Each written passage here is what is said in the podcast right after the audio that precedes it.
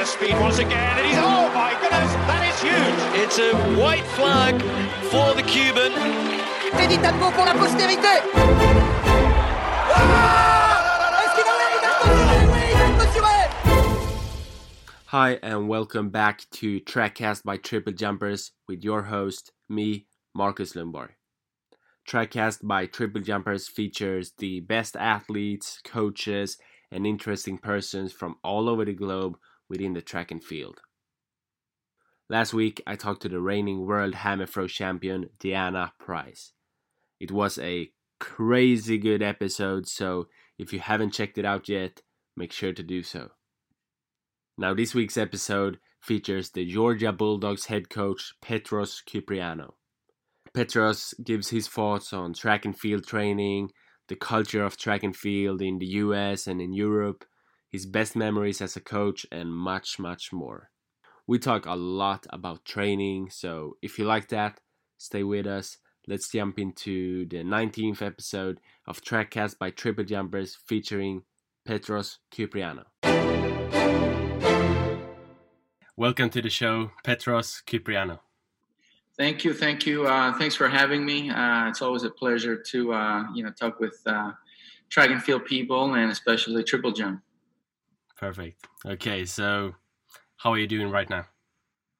I'm doing good. I'm just uh, um, you know enjoying the the break per se. Um, you know it's a little boring without competitions uh, and championships, but uh, uh, we're just here for the athletes and try to uh, keep them um, uh, in shape and uh, kind of continue the maintenance uh, phase and um, uh, see what's uh, what's in the future for us uh, here in the in the states um, and start fresh for the Olympic year. Yeah, so I, I've had a few athletes on the show talking about uh, the coronavirus and how how it affects them. But from a coaching standpoint, how does it affect the training plan?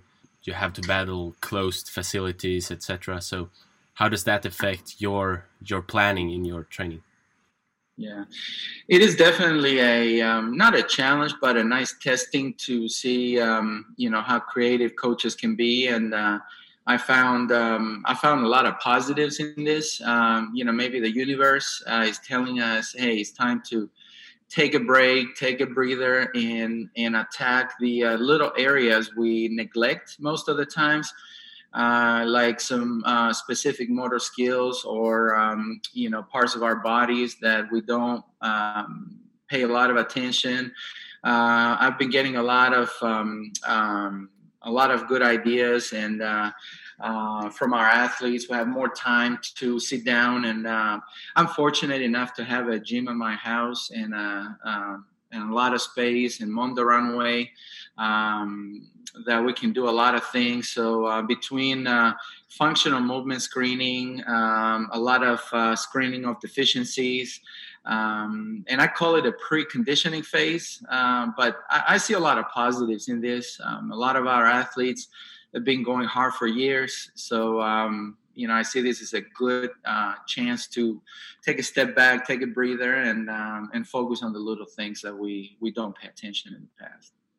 It's it's like when you when you're injured you can focus on mm-hmm. the small things as well. So it's it's almost like you're injured but but you're not injured. Yeah yeah. Yeah exactly. Definitely. For those who doesn't know who you are tell us a bit about your background in sports and how you got into track and field and eventually became a coach yeah um, I, I started uh, track and field or athletics uh, back in uh, my home, um, where I was born and raised, hometown of uh, uh, Limassol, Cyprus, a small uh, island in the southeast Europe. for my American friends that don't really know much about geography, um, so I started. I've done every sport imaginable, but then I fell in love with track and field or athletics.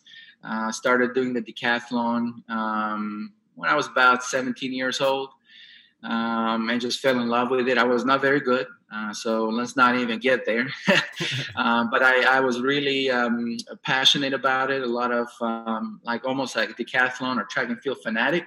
I knew every stat, every athlete, every every imaginable record out there. So um, let's say my mind was a lot of a lot ahead, lights ahead of my body. So uh, long story short, I had a lot of good coaches, um, uh, and some of my biggest inspirations. It was uh, the great Vasily Krumov, uh, one of the best Bulgarian coaches that inspired me a lot um, in my future uh, career as a coach. Um, so I started coaching uh, in 2000 um, in a young age, uh, pretty much about 23 years old. Um, and um, you know, it came very natural to me uh, being a coach for athletics. I've done uh, I've done strength conditioning or fitness training for professional soccer, basketball, volleyball teams. Uh, but then I in 2004, um, January 2nd, to uh, uh, just move on to the U.S. and um, and um, you know get my master's degree and, and my graduate studies, and and kind of you know a little bit of faith. Uh, faith leap just to um, uh, see what's out there and, and, and, chase my dream as a coach. Uh, beginning was tough, it was rough, but uh, thankfully um, I've been uh, very fortunate to uh, to be around some really good athletes and um, had a lot of good results uh, over the years. Um, and um, you know, I started coaching at uh, a few universities here. My first one was the University of Nebraska Omaha, and then Boise State, and and the last 12 years um, at the University of Georgia, uh, where now I'm the head training field coach here, um, uh, specializing. Um, I mean, I run the whole program, but I individually coach the the jumps and combined events. Um, and obviously, um, you know, coaching uh, on a few staffs at Olympic um, Games between Estonia, USA, Cyprus, St. Lucia, um, and and others. So um, uh, all in all, I'm just chasing my American dream and uh, happy to be a, a, student of the sport um, and be around some good athletes. okay, so as you said, you you went to college in in Greece and then moved to the U.S. Um, and became a track and field coach in in the U.S. So tell us more about your move from from uh, Cyprus and Greece and to uh, the US and what led up to that decision and how it was to to move over the mm. Atlantic Sea. Yeah, um, like I said earlier, I mean, I, I was one of these uh, um, young athletes coaches that um, I was very, um, very ambitious. Very, um, you know, I wanted to learn everything there is about what I do. Um, and um, you know, unfortunately, the system in these um, southern European countries uh, is pretty tough. Um, if you're a young, passionate, um, you know, rising coach, um, you know, it is tough to get into the system and let these older coaches to you know kind of give you a chance and to show uh, what you can do. Um, so for me, I, I, tried a lot of things. Um, in matter of fact, my first athlete ever Stavros Diamandis um, broke the uh, Greek under 23 record in the decathlon. Um, and to me, that was an indication that that's my calling. But uh, unfortunately, uh, the system kind of never gave me a chance to, um, you know, to leave my dream and, and just do what I love. Uh, instead, I was working in construction and you know all all imaginable jobs to survive. Uh, so I decided, um, you know what, I love biomechanics. Sports biomechanics was my my love, other than coaching. Um, so I found um, this Greek professor that he's one of the best biomechanists in, in the U.S. now, and he's at the University of Nebraska Omaha. His name is Dr. Nick Stergiou. Um, and then a teammate of mine at the time, uh, he's actually a professor now. Also, he was a, a former high jumper, Dimitris Katsavelis. He said, "Hey, why don't you come out here?" You know, um, he shared his uh, his uh, his house. I was sleeping on the floor with him, just um, in his house, just to uh, um, you know, just to get by in a cheap um, way. Uh, and um, and after that, you know, I started working for free, and um, you know, uh, like I said, uh, very fortunate that I've had some good athletes that that you know made me look good as a coach. Um, and then uh, eventually, I started with a very small job at the University of Nebraska Omaha. Um, in a small university, and then um, as, as the results start coming in, um, you know, people wanted to give me a chance um, as opposed to what I had back home uh, that it didn't matter if you had athletes qualified for the Olympics or World Championships or breaking records. Um, just because you were 22, 23 years old, people didn't want to give you a chance. Uh, so I came here, I became a head coach, and now I do give a chance to 22, 23 year old uh, young coaches to live their dream and uh, and do what they love. So. Uh, uh, let's say my, my life, my early life, it was a good um, uh, a good lesson um, for me. Um, in these uh, later stages of my life and career that um, you know when you work hard and you chase your dream most likely uh, you make it. Yeah it's that's one of the problems with with the track and field in europe. It's that coaches often don't get the chance to to work as a coach. They they do it on their free time but they don't pretty much have the time and uh, the opportunity to really take the next step and, and be a coach um, full time. So. Yeah, that is correct, and it's unfortunate because there's a lot of good coaches in Europe. Um, I mean, for me, I was very lucky to have these great coaches, um, and then with my you know U.S. background and and the European technical uh, mindset, um, I think it helped me become who I am today. And uh, it is unfortunate, and um, you know, I wish some of uh, these federations would listen um, and I've I've been to many countries and spoke, um, and I gave my advice and my my thoughts, but you know, uh, it's different. yeah. And what about the the differences in in training between Europe and, and the US? Then you you've seen both uh, both the training in in Europe and the training in the US. Is it is there any differences in the training philosophy and and those kind of stuff? Yes, there's a very, very big difference. Um, and again, again, I feel very, very lucky that um, I've gotten the best of both worlds.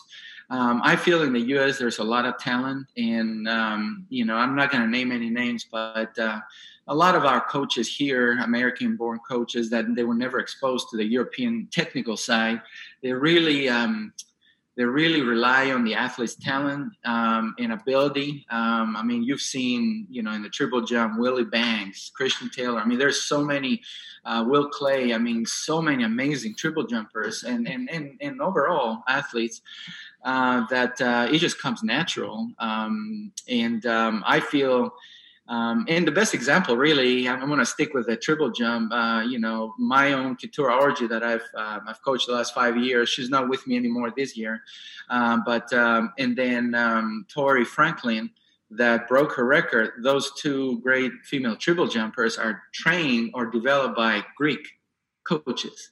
Uh, and as you know, in the women's triple jump, it's a lot harder uh, because it's more technical. It requires a little bit more delicate approach.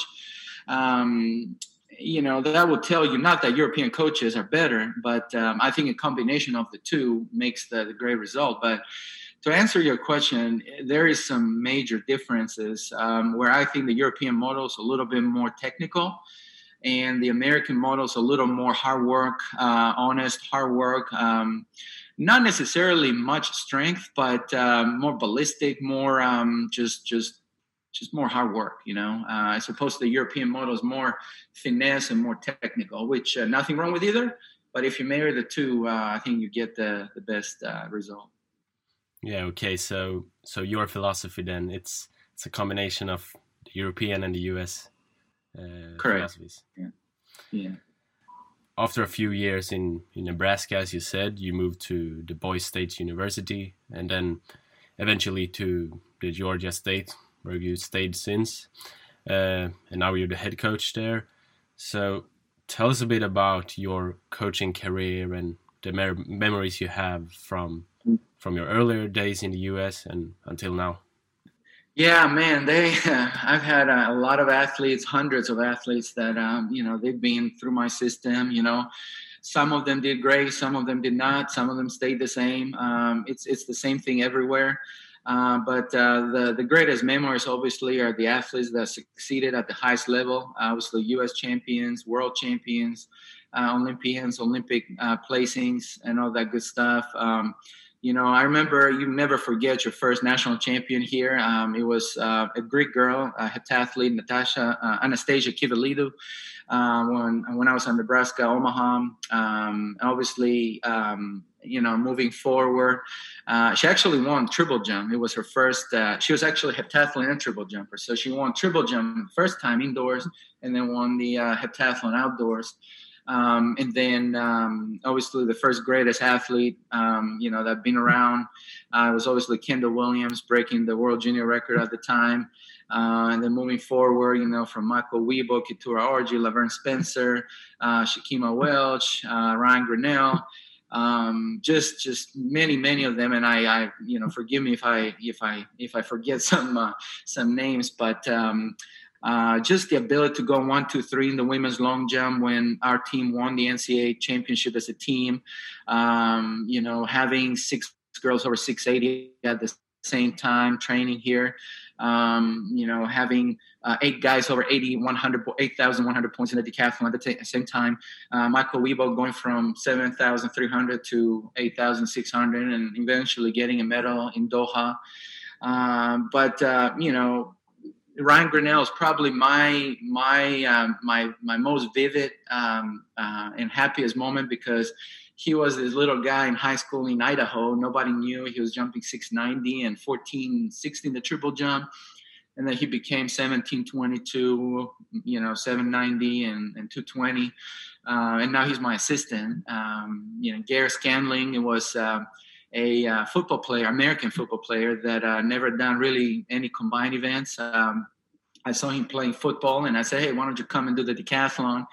And next thing you know, you know, he had the world leading mark for many, many months, um, score 8,200 points, 6,200 indoors. So um, just to see these kind of athletes grow um, around you and be, be, become best friends and, um, and, and they're still around, they're still here, either as my assistants or professional athletes.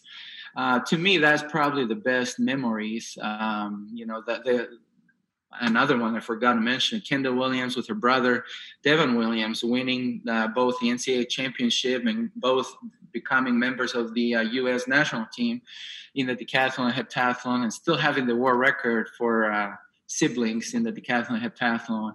Just, just amazing memories. I mean, really, um, you know, Keturah Orji getting fourth in the Olympic Games in her very first Olympic Games uh, finishing fourth in you know two world championships and Olympic games. So uh, just to see them grow, you know, from from where they came out of high school and and becoming the happy professional independent athletes now is just uh, mind blowing. Yeah, and what about now? Then you you are the head coach uh, of Georgia State now. Do you coach a few professional athletes as well? Yeah. yeah. So at the University of Georgia, we um, the athletes usually when they graduate, if they're if they're at high level um, and they turn professional, uh, they stay here nine nine out of ten times. They stay here and they train with me. Um, right now, I have Kendell Williams. Keturah Orji was here up until this year. Um, uh, she wanted to try something different. Uh, she was with me for five years. Um, and Devon Williams, Garrett Scantling, Maicel Uibo. Uh, now Janek Õiglane from Estonia is coming over here uh, as a professional. Then Keenan Lane, a 228 high jumper. Um, who else we got? Uh, Levern, Spencer in the high jump. Um, she just moved to England this year. I mean, I've coached her for about 12 years almost uh, since my first time here. Um, and um, and then really whoever graduates, uh, really you know, Karl Saluri, um, so it's it's a big group, but I have good assistants. Um, I'm out there coaching all day long. Um, you know, my group, the ones that I personally coach between professionals and collegians, uh, it's about 18 of them. So it's a big group, but not really, uh, not really, because there are five different groups. So there are about four or five per group. So it makes it really easy um, to to train them uh, here. And we have nice facilities, nice indoor, nice outdoor. We have our own weight room, so we don't really share anything with anybody. So it makes it very very easy if you're organized, of course. yeah, that's great. In 2018, uh, the Georgia Bulldogs won their first ever NCAA team title, first for the women indoors and then the men's outdoors. So tell us about what led up to that achievements and how it was to win those two titles. Oh man, that was the the the highlight of our lives, you know, because uh, our university never won anything, and uh, you know, as a team, and uh, it kind of it's like my, a story of my life, you know, my whole life, people telling me you can't do this, you can't do that, or oh look at this or look at that. I, I was always been on my own, did my own thing. I was not one of those coaches that like to just be on social media with other coaches and just just just do the the fame thing. I don't care about stuff like that. I'm just focused on my athletes. So to see those athletes come together and really six girls and six and seven guys help us win. So it didn't take that many, but to see them over the years, because I was coaching them for a few years and see them grow and come together and go to the, the competition. And like I said earlier, go one, two, three in the in the in the women's long jump, win the triple jump, win the high jump, win the pentathlon, you know, get top three in the in the 200 and the, in the 400. Um, it was amazing just to um, just to see these athletes stepping up and, and feeling that hey, we can do this. You know, we never win anything, we never won anything as a team, and this is our chance to do it for ourselves, like win our individual events, and then and then um, you know go win the team title. Um, it was amazing, and then going outdoors and see Denzel Comenentia win the the shot put and the hammer throw within like two hours um, the the boys in the high jump, the boys in the decathlon, amazing uh, accomplishments by these uh, these athletes. Um, it's just very special because if you're the University of Oregon that won all these titles with all these coaches over the years, with all the Nike, uh, you know, I mean, University of Oregon and some other universities have have have set um, amazing standards for for the rest of us, and and for a university like had never won in track and field to establish a, a tradition and um, especially with uh, field events. That's the tricky part. That's what uh, it makes me feel really happy because we won those titles with jumps and throws. Um, that's it really. And um, it's very special you don't see it very often in the united states or in the NCA because uh, everybody's so caught up with the sprints which is good and fun but there's other events too and and it's nice to see a battle in the triple jump, a battle in the heptathlon, battle in the long jump, um, and helping the team win the titles. Uh, it was it was outstanding. And and leading up to that, uh, we won. We had won four second places, which sucks. You know, like you get so close. Uh, but after four times finishing second, it was nice finally to win that uh, that championship. But uh, but all these these girls and, and boys that won um, the championship are all either Olympians or future Olympians or uh, or world finalists. That um, that shows you the level of competition that uh, it requires uh, to win a, a, national team title. So it was fun times. As you said, you're focused on you focus on the field events and on the multi events. Um, how come you do that and not pay as much attention to to the running? Yeah, well, because everybody's doing the um, the running in the United States, and there's a lot of fast athletes. Now we've had a lot of fast uh, uh, ladies and gentlemen here. I mean, if you look at our records and and who we we've had here, I mean, Shaunae Miller Uibo, uh, you know, around 48, 70, I believe now. Uh, Lynna Irby around 49, 80 when she was on the team. You know, you had athletes around 990 and all that, but as a, as a head coach on the business standpoint, you got to look at uh, okay, where I have 18 scholarships in the women's side and 12 and a half in the men's side. It's not a lot. Um, so for me, I want to go quality over quantity. So I really focus on on those events that can produce the most that I really like and enjoy doing, uh, which in, in this situation are the jumps and combined events and honestly, because they're so technical, anybody is fast. Everybody's fast in this country. And and nothing against my sprints coaches, friends out there, but uh, uh, if you're fast, you're fast. Uh, obviously, the attention to detail comes in the mechanics and the way you develop them. But in the jumps, it takes a lot of technique and a lot of work, which I feel that is very important, and I enjoy it. So if you can have four or five girls jumping over 670 and if you take them to the competition, they're going to take a lot of points as opposed to, I mean, there was one year that 2280 in the 200 meters in the women's 200 meters didn't even make the final. Or 10 1003 in the 100 meters in the men's, it was the last one in. for me to go find an athlete that can run that fast or can, I mean, the amount of work and all that is, it's a little more. Um, it's just a different mindset. It's like when Apple came out with the iPhone. You know, they were so mind blowing and so different on everybody that they're like, "What is this?" Like, but then everybody realized that this is a very functional device, and that's what we is gonna make our our our, our lives easier. So I kind of like to use a similar approach. Um, I like to do simple things, very simple things, extraordinarily well. Uh, I don't try to do anything complicated, but I like to simplify the technical aspect of the jumps and combining events, and and give this this these talented athletes an edge to go live their dream. It's good. We need more more uh, jumpers mm-hmm. out there. So you coach a lot of different athletes uh, competing in different events and every athlete has their own skills and their own qualities. So, how do you pay attention to each athlete and indi- individualize uh, their program to make make their uh, make the best possible for them and, and, to maximize their potential?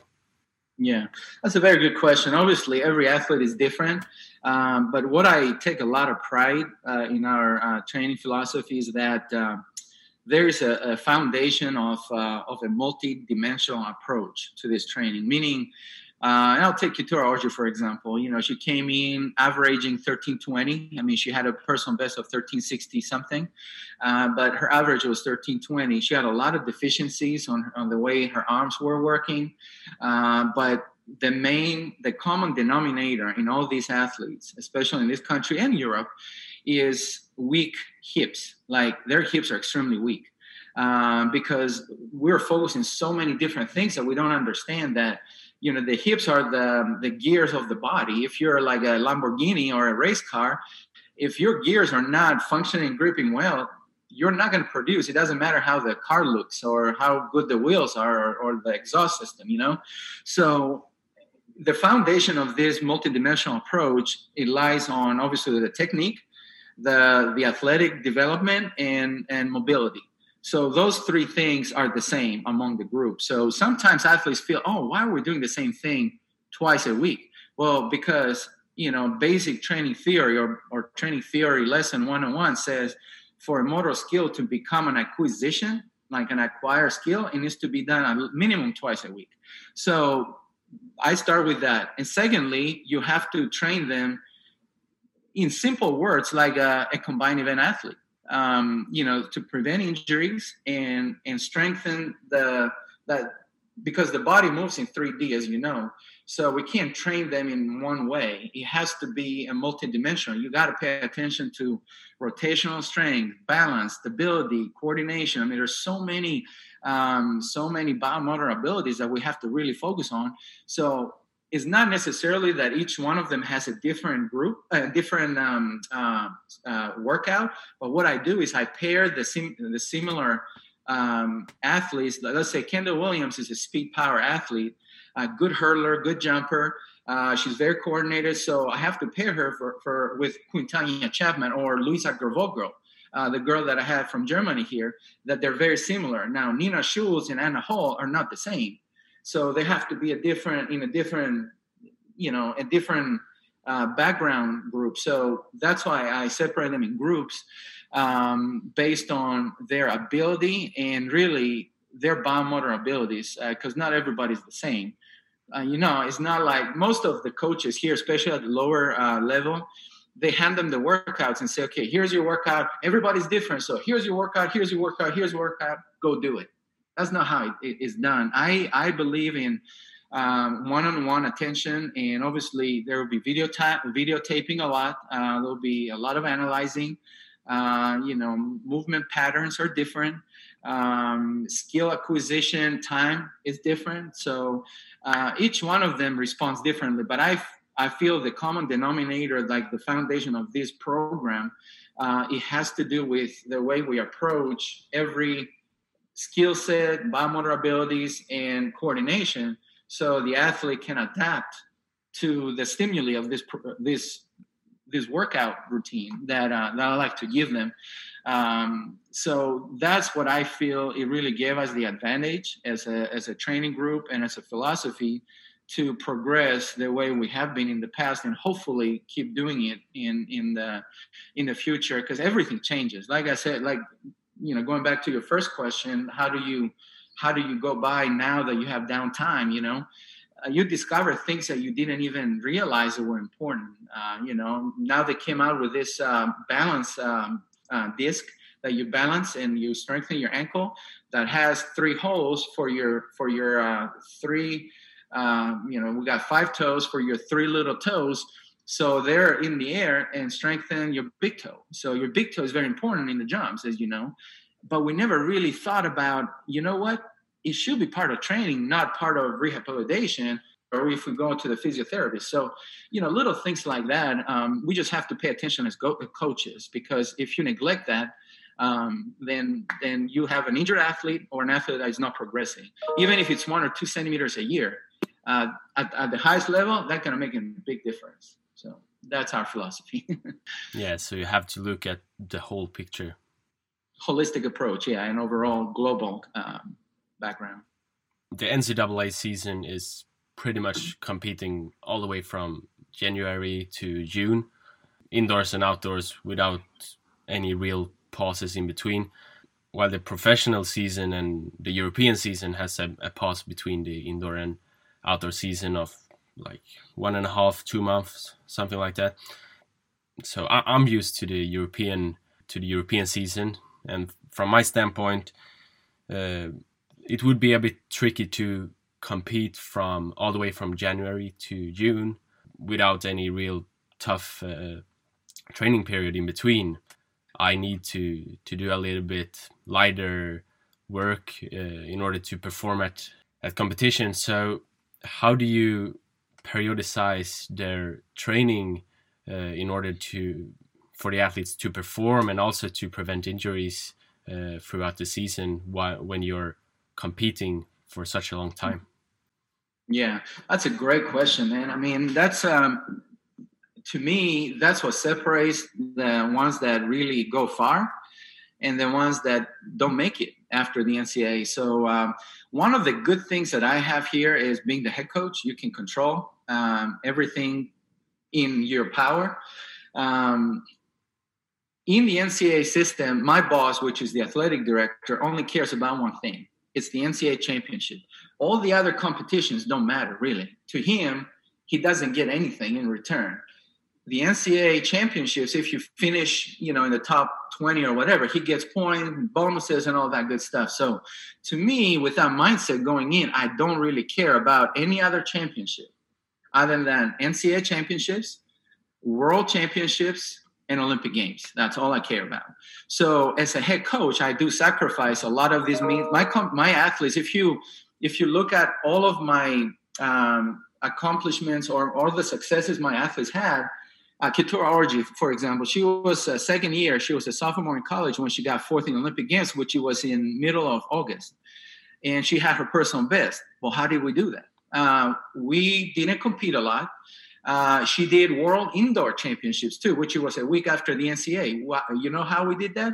We didn't compete the weekend before the the NCAAs, or we didn't. I didn't train her as hard, or so you just got to balance. Kendell Williams went and got uh, fifth at um, at the World Championships during her collision season. You know, Maicel Uibo and all, all those guys. Um, I like to control the indoor and outdoor. Um, so, for example, after indoor season, I give them a week off. Um, and then we start slowly and you got to do a little bit more volume lower intensities because our training model is very high intensities. So by uh, lowering the intensities uh, uh, training intensities and increasing the volume to get more a little more cardiovascular uh, type of uh, workout it helps them recover faster and obviously, my secret weapon is my chiropractor, my massage therapist, and my trigger point massage therapist.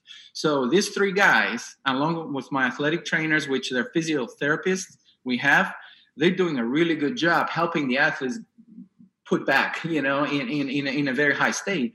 Um, so, and, and also another big thing we have here is the way we train them in the weight room. Uh, in the United States, in the NCAA, every school has a strength coach, which they're not really track and field related uh, strength coach. uh, we are the only university in this country that I write and implement my workouts in the weight room, which I think is a big plus because I know what's going on inside and outside. So, uh, all those little things, if, if you put them together and you have control over the competition, the number of competition they're doing, their recovery, their nutrition, their rest, and all that good stuff, yoga, hot yoga, all those little things, they help them last a lot longer. And um, and it's like a, to me, it's like a paradox. You know, people ask me, "You're not the first. How the hell did Keturah Orji go and, and at indoor, outdoor, and then she came back, did the Olympic trials, and then went and got fourth in the Olympics? Like, what do you guys do?" Well, that's our secret. That's the secret recipe that I, I feel very blessed that our athletes are able to to do um, and last longer because it's a very common thing in in the U in the NCAA system. Like you see all these great performances, but then they disappear after June. Um, I try to avoid that, and again, that goes back to my European background, and and I like to to think like a European track and field coach, like a European track club. Uh, or athletic club. That's how I like to run this team. Now, that means I have to sacrifice some things, which is I don't know if you're familiar. We have like the SEC championship, which is the conference championships. They're smaller ones. Yeah. I don't really care. For example, Johannes Erm, uh, last year he uh, he was uh, in Sweden. Uh, he was second in the in the decathlon at the European Under 23s after a long year. Well, we had to sacrifice those little championships so he can be fresh and go. That was his his uh, his goal for the season, and he set a personal best. So now it's something that I take responsibility to take the blame.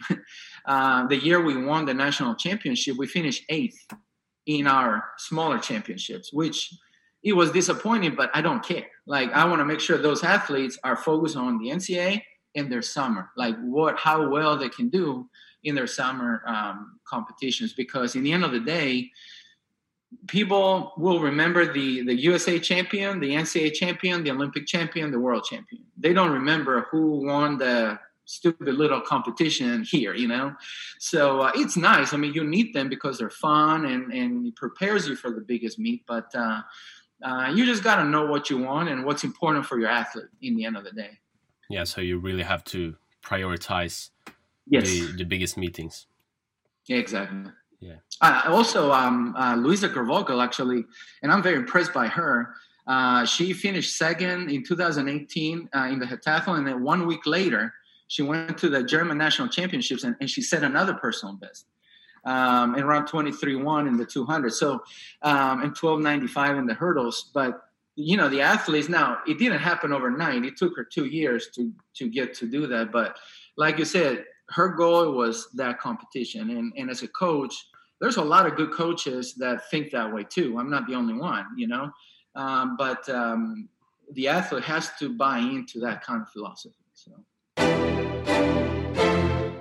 As a university coach, you get new athletes uh, to the team every year, and they come from all over the world, different backgrounds, different training philosophies and cultures. So, how do you work with your new athletes who might have a complete different approach to the training than you have? And how do you make them adapt to your training? Yeah uh, that's a very good question and that's the million dollar question really because um, you have to you can't just they have a saying here if if it, if it ain't broke don't break it. Um, you know Maicel Uibo, for example when he came in he came from a whole different training system, training ideas. They like the longer runs. Uh, uh, Johannes are the same way. What I like to do is I like to be, I like to do a lot of research uh, and talk to their parents and their their coaches from before.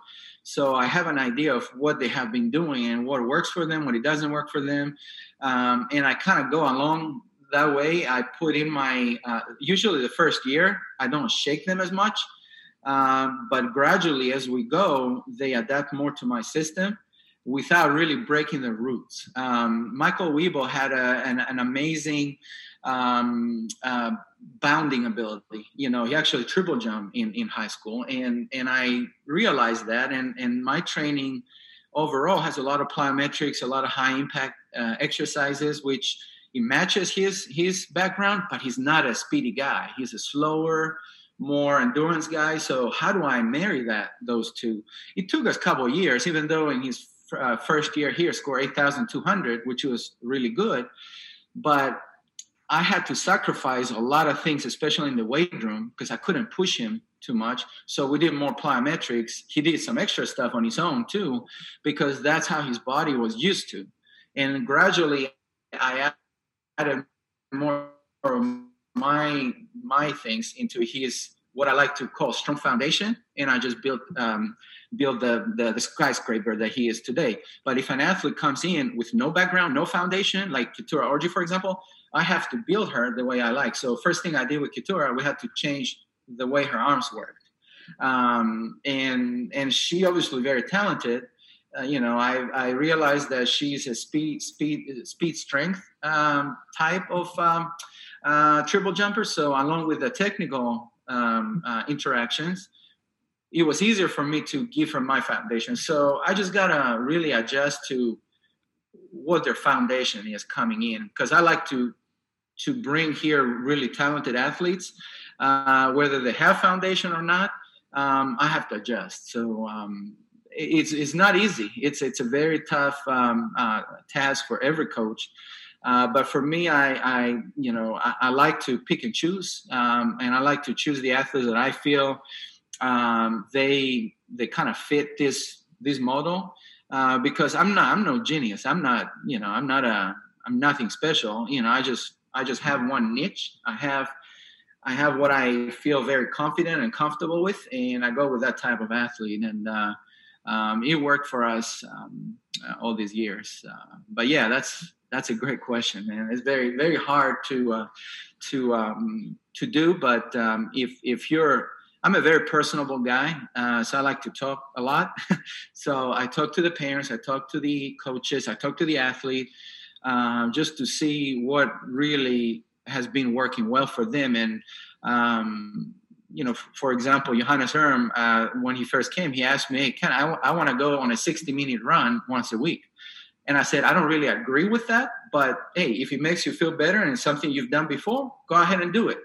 Well, I let him do it, and then he he himself realized that hey, with this kind of training, it doesn't really work for me. So he kind of stopped doing it, and um, it's just a car like it's a mutual thing. Like you got to be in in your athlete's brain, and sometimes the athletes might know better than you as a coach, like what works best for them, and and give you the ideas, but not always they know what's best for them.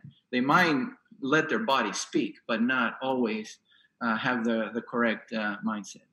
Yeah, so a combination of yeah. what the athletes uh, what the athletes want to do and what you mm-hmm. your approach. Yeah.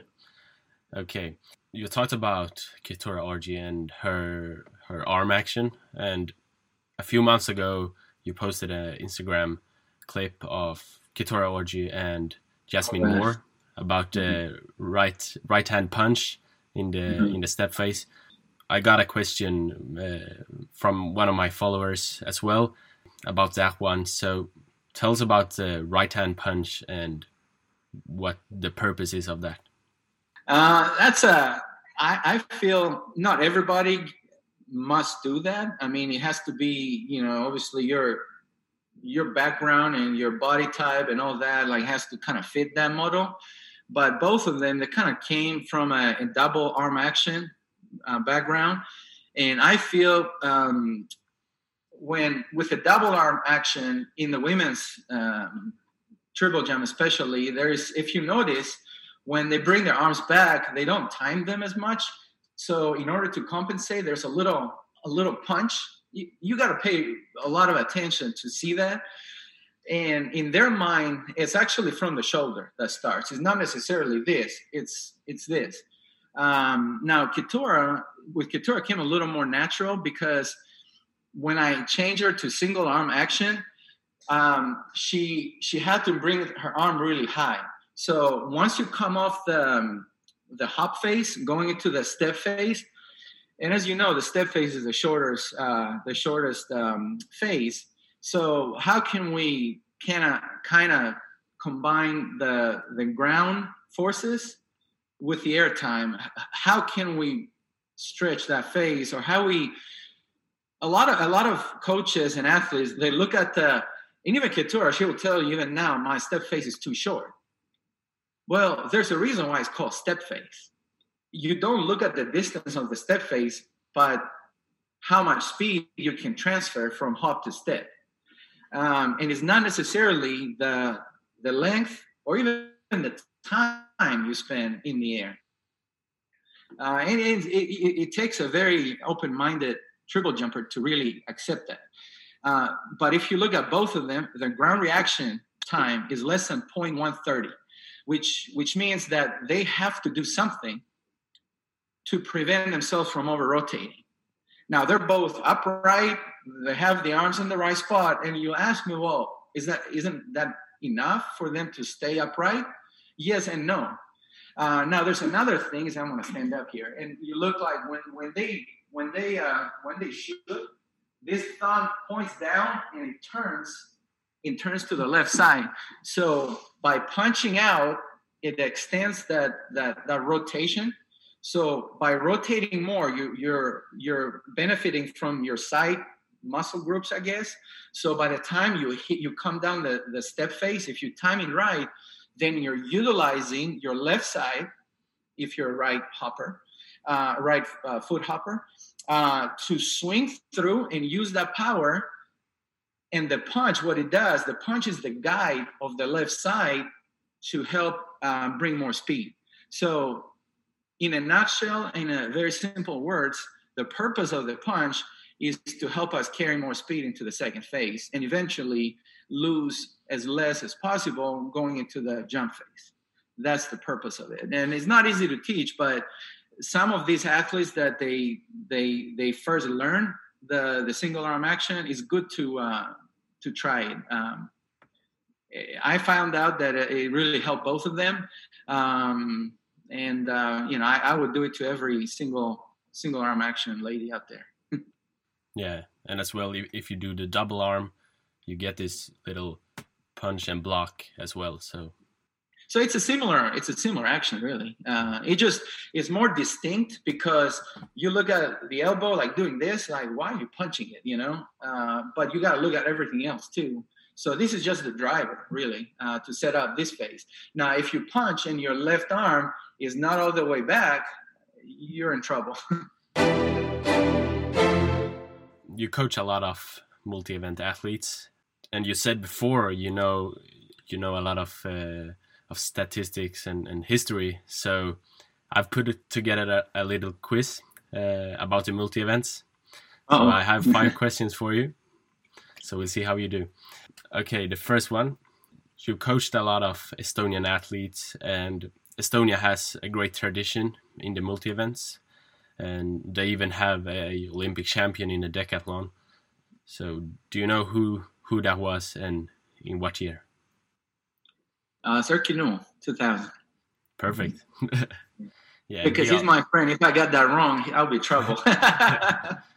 yeah, he also has a lot of uh, world championships and European championships medals as well.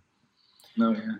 Yeah, and the uh, second question: at the outdoor world championships, uh, two men and one woman has won three consecutive titles.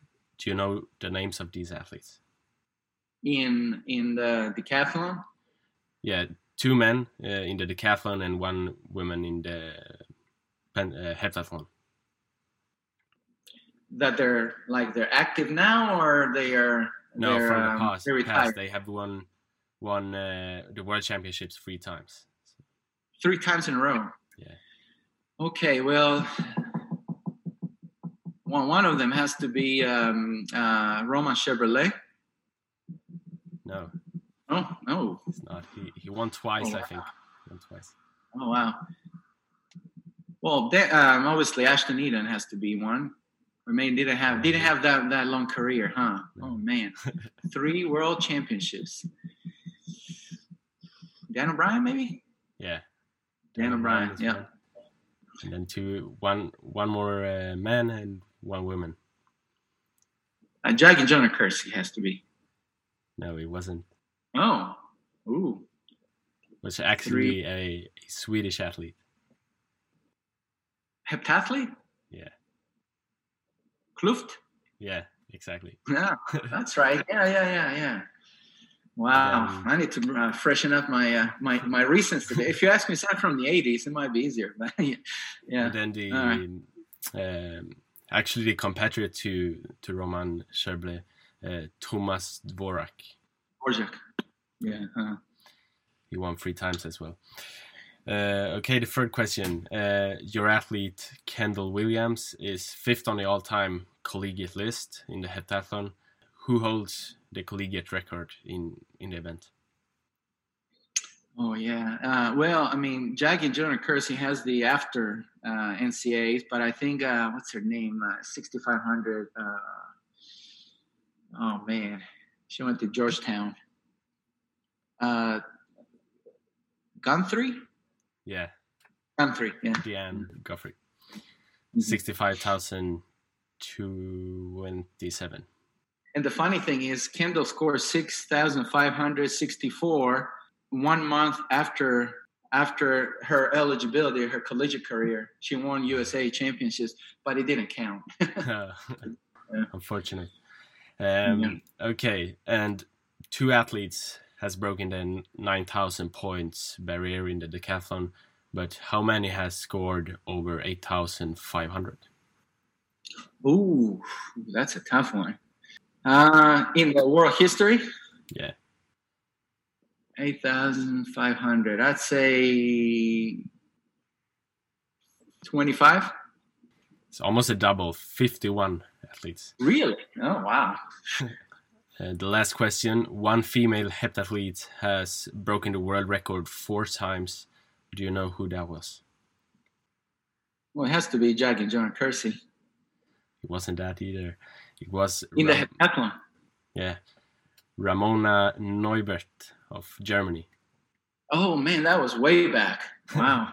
Yeah. Neubert. Oh man. Okay, you got me. to wrap it up, we have some a few questions from our followers as well. Mhm. So, Tora is cool wants to know if you have any guidelines for a 15 year old athlete, a jumper, uh, when it comes to weight training. Do you have any tips on how to train in the gym? Yeah. Well, 15 years old um, uh, is young enough, but not young enough uh, to do stuff. Um, uh, the, the number one thing is depending how much uh, experience they have in the weight room, um, in the gym. I think technique. Learn the technique. Um, I mean, I have my my son is 12 years old. Uh, he is doing everything with the bar, no weights. Just learn, like, get the stick, learn how to do snatch, how to do clean and jerk, how to do one leg lunges, like everything, everything you can do and perfect. Just make your techniques perfect, um, and give it about six months. Just six months of technique every day. And once you uh, master all your lifting techniques that your coach wants you to do or, or are good for your event, uh, then gradually start adding weight. And, and I wouldn't push the gym until you're 18. Three years of just progressive technical uh, strength work and a lot of core. You have to strengthen your core area. That's the key. Yeah, it's important to to have a proper technique because man, you see a lot of athletes, track and field athletes, not doing cleans or snatches very good, like Mhm. uh, jumping apart from with feet and those kind of stuff. So Yeah, you could really get injured. very, very much so. Yep. Yeah, you have to be very careful. Mhm. Okay, then Filippo Romano wants to know how you continue to learn. What do you do to to keep learning about track and field and and training? Yeah. To me, my, my biggest asset is uh, obviously having mentors, um, like having some old guy in Czech Republic that um, you know he he developed all these world champions and all that, but at the same time, uh, that not that does not always work because there were different times. Uh, you have to really study as a coach and understand how recent time athletes think and how their bodies are wired uh, and they, how they develop. So um, you know, when it comes to training theory, obviously science uh, is very important. Um, as a young coach, I, I highly, highly recommend is they master two really big things: sports biomechanics and training theory. Those two areas are very important uh, for every coach that wants to be at the highest level to understand why the why behind everything we do, um, and and really how to handle personalities, how to um, um, how to improve you, you, know your athlete's confidence in in your philosophy. Um, all those things take experience, take time, and that's where you you have to have some mentor. You have to have some you know older coach that has done it numerous times um, and and get advice. Now, for me, one of my mentors is not even a track and field coach or athlete. Um, is a football, you know, um, NFL quarterback. That the advices he's giving me are very important to me for what I want to learn. And then obviously Vasily Krumov, you know, was the guy that really you know set the pace for me in in in my philosophy as as a as a technical coach but I think search search for a good mentor and master um, sports biomechanics and training theory. As triple jumpers focus on on the triple jump, I got a lot of questions about how to improve the triple jump, like how to improve the step phase, how to improve the hop phase, and how to not collapsing, etc. So, do you have any like general, a few general tips on how to work with the triple jump? Yeah, definitely. I mean, I've, I've I have actually a nice presentation I've done um, on Keturah, and it's full of exercises and drills. I can share that with you if you want. But um, but the main thing is learn like with the weight room rhythm. The, the rhythmic exercises, hop, hop, step, step, bounce, like alternate bounding. Just learn how to put your foot down the right way because in, in college, like we get athletes that are about 18 years old uh, or older, and they come in and they're even jumpers and don't even know their their toes cannot even stretch all the way up. So mobility, you got to make sure you're flexible enough to bound. You can't just go, all right, let's go triple jump because you're strong, you know, and you're you're very smart and you can understand the technique. Um, you got to really work on mobility and flexibility on on those areas like the hip, shoulder, and ankle. Um, those areas have to be very flexible very mobile um, and obviously the rhythms, like um, you know Georgi Pomashki in in Greece, uh, another great uh, Bulgarian uh, coach. One thing he, he he says to everybody that ask him is how do we improve um, your technique? He says rhythms, rhythm, rhythm, rhythm, every single day. And I agree. I mean that's the thing I preach too. Um, it doesn't matter men, women, twelve year old, twenty five year old champion. It doesn't matter. Like you need to do uh, foot contacts. You got to count your foot contacts. You got to know, like every step you take, every hop or every bound you take, it has to be perfect. It has to be time time the right way. The arms have to be in in harmony. Um, it doesn't have to be intense. It just have to be in harmony. They gotta they gotta work with each other. You got to start from the ground up, and and and learn how to use your arms the right way. Um, alternate bounding the, the simplest exercise for any any jumper really. Uh, obviously you have hop drill pre-hop drill you got the, the combination you know hop hop bound bound or hop three bounce in a jump. I mean there's so many of them out there but i wouldn't even do it in the runway. I would be find a nice solid uh, grass not too soft not too hard um, without um, potholes and just just drill drill drill drill. Um, there's so many drills out there that um, you know uh, like i said i mean i have some good ones to share if you want um, but there's so many simple ones that you can do uh, and the more you do it it doesn't really it doesn't hurt the body as much if it's low intensity but then when it's time to go uh, you'll be surprised how efficient you will be uh, on the runway. Yeah Okay, and the last question: If you could invite a guest to this podcast, who would you like to listen to? Uh, in the uh, as an athlete, coach, or what event? Yeah, whatever event, um, athlete or coach, you can choose. Oh man, there's so many of them right now. Um, I would say Christian Taylor. Uh, he's one of my favorites just because he's got a nice mindset uh, in the men's side, then women's side. Um, I'm non-biased, but Kendell Williams is very good um, in giving good advice and like telling you her story. But uh, uh, from athletes and then coaches, um, uh, let me see. There's so many good ones out there. Um, I gotta get back to you on that one. Uh, there's so many of them. Uh, you probably know them already, but um, Christian Taylor. If I had to choose out of all of them, Christian Taylor might be uh, the best one. Yeah, I actually had him. Oh, you had him already. or something. okay, okay. It was great. Then it was great. Ashton Eaton. Yeah. Another great one. Dan O'Brien. Great, great people that can give you like a good um, background of uh, of everything. So. Yeah. Perfect. Okay, Petros. Thank you very much for joining. It was an honor to to talk to you, and I wish you the best of luck uh, as a coach in the future. Thank you very much. It was my pleasure uh, sharing uh, these thoughts and great conversation. Take care. I like the conversation with Petros a lot. I feel like he described things so you could easily follow what he meant, and I really learned a lot about how the college system works in the US as well. So it was it was a really nice episode. And if you have any athlete, coach, or another person you want me to talk to, send a DM to Triple Jumpers on Instagram or send an email to triplejumpers18 at gmail.com and I will see what I can do. Next week, I'm back with another episode featuring the British high jumper Morgan Lake.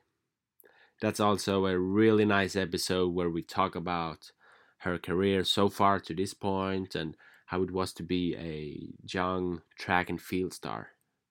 Make sure to listen to that next week. Until then, have a good time. Bye. Tremendous speed once again, and he's oh my goodness, that is huge. It's a white flag for the Cuban. Teddy Tamgho pour la postérité.